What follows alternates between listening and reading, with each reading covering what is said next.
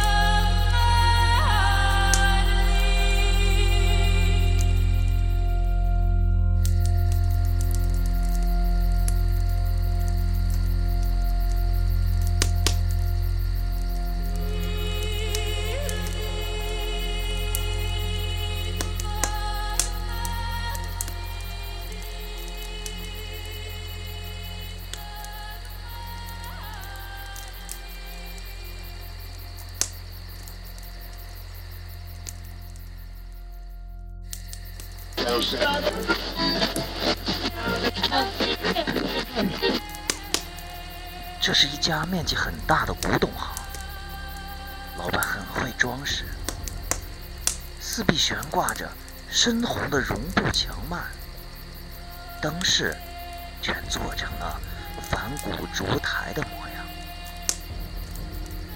那釉瓷般的光亮，像一层漫过了时光隧道的薄雾。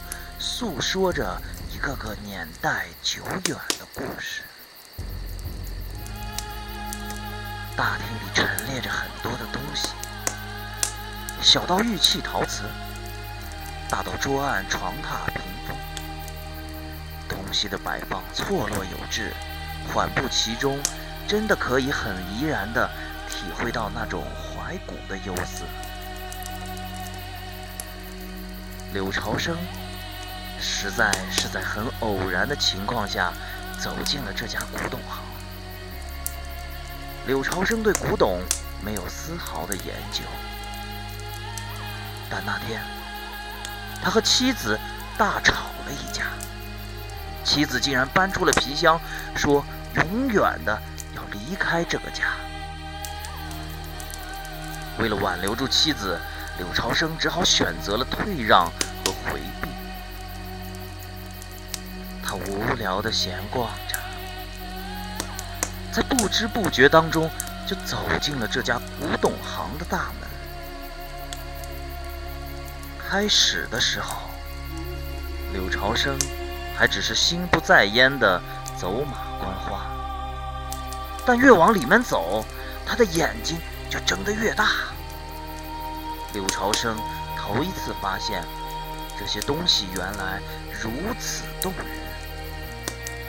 那一件件古色古香的陈列，就像一支支尘封已久的鼓槌，纷纷舞动起来，敲打着柳朝生的心。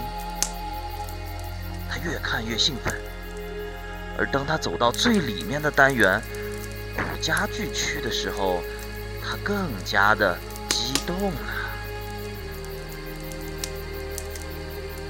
你好啊，先生，我是这儿的老板。请随便看看，熟悉我们这儿的人都知道，我们这儿的古家具绝对是各类物件中当中的魁首啊！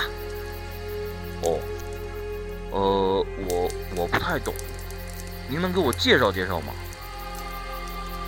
好啊，您就看您前面这个条案，这儿都已经三百多年了，是紫檀木的。您看这个案面啊。这个宽度在紫檀里绝对是非常非常的少见。老板就这样陪在柳朝生的身边，边走边说。柳朝生时而凑上前去，仔细观看老板的介绍，时而翻开惊叹的目光，恨不得把那些高矮错落的家具尽收眼底。而就在这个时候。有一样东西忽然跳进了柳朝生的眼睛。哎，您再看这个屏风。呃，等等。柳朝生制止住老板的介绍，他的目光重重的落在了前面不远处的墙边，在那儿单独的放着一个柜子。不知道是不是因为。单独摆放的原因，那个柜子看起来和其他的家具迥然不同。那柜子有一米多高，长度接近两米，通体漆黑。柜子的上方是三个敞开的格子，下边是两扇柜门。那柜门上的荷叶和拉手泛着微微的光泽。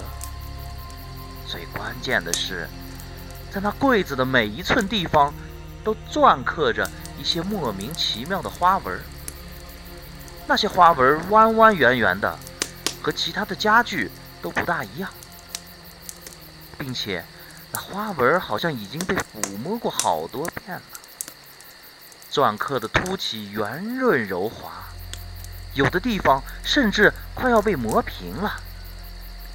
柳朝生朝着那柜子出神的望着，他有一种直觉，妻子会喜欢那个柜子的。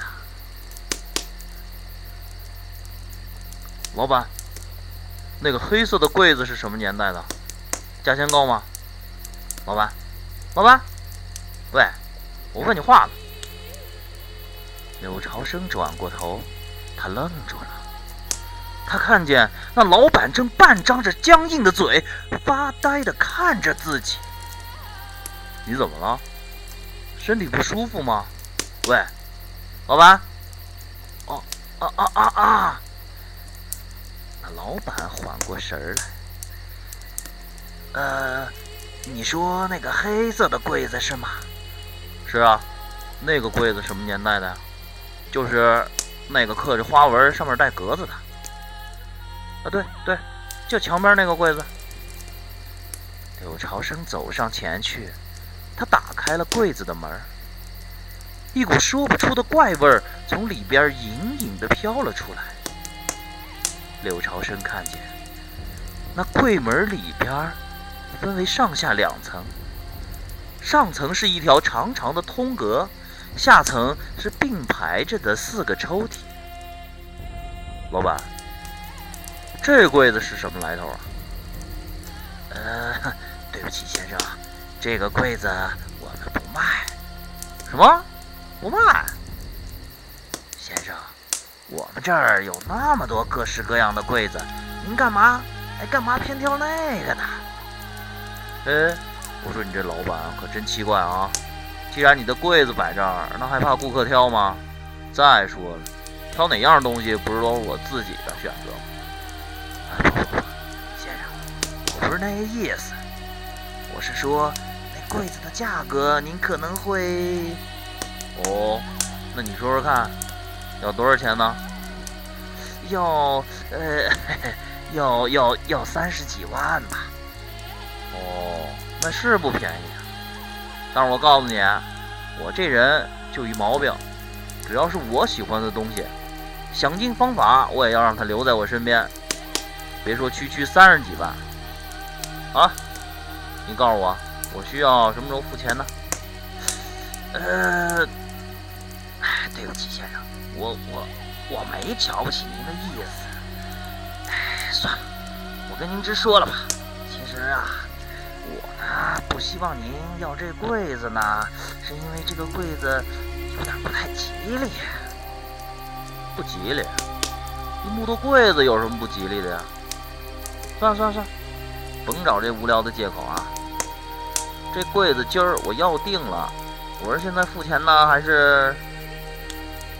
哎，先生先生，好吧，既然您一定想要这柜子，那不用付钱了，您把地址留下来，明儿我送您府上。第二天晚上，柳朝生回到家的时候，那个柜子已经摆在客厅了。妻子果然很喜欢那个柜子。柳朝生进门的时候，妻子正站在柜子面前，很爱惜地抚摸着上面的花纹。柳朝生走到柜子旁边，朝妻子温柔地笑了一下。就在那一瞬间，昨天的争吵烟消云散了。接下来的日子，柳朝生和妻子。又恢复了往日的恩爱，妻子不再抱怨得不到柳朝生的关心，柳朝生也不再为有可能失去可爱的妻子而烦恼。每天从公司回到家，柳朝生都会看到妻子正津津有味地轻抚那柜子上的每一道花纹。终于又像个家了，柳朝生对那柜子。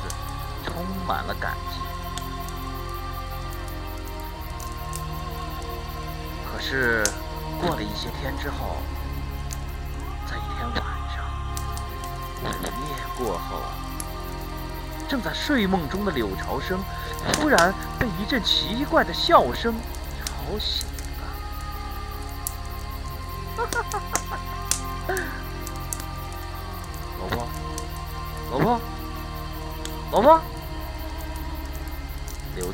伸手去推妻子，可是他忽然发现妻子并不在床上。柳朝生坐了起来，他仔细听了听那声音，而就在这个时候，他惊讶地发现，那声音是从自己家的客厅传出来的，而且，而且那好像是妻子的笑声。好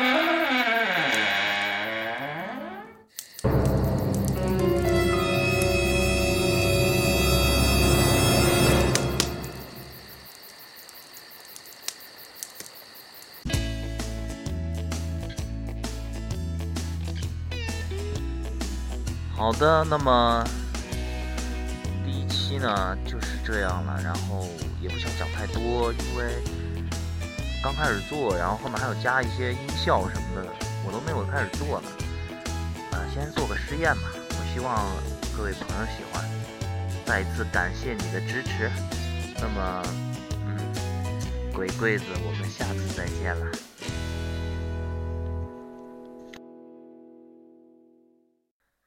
这里是东升西语，感谢您的收听。Do do do down, do be do down, down. Come on, come on down, do be do down.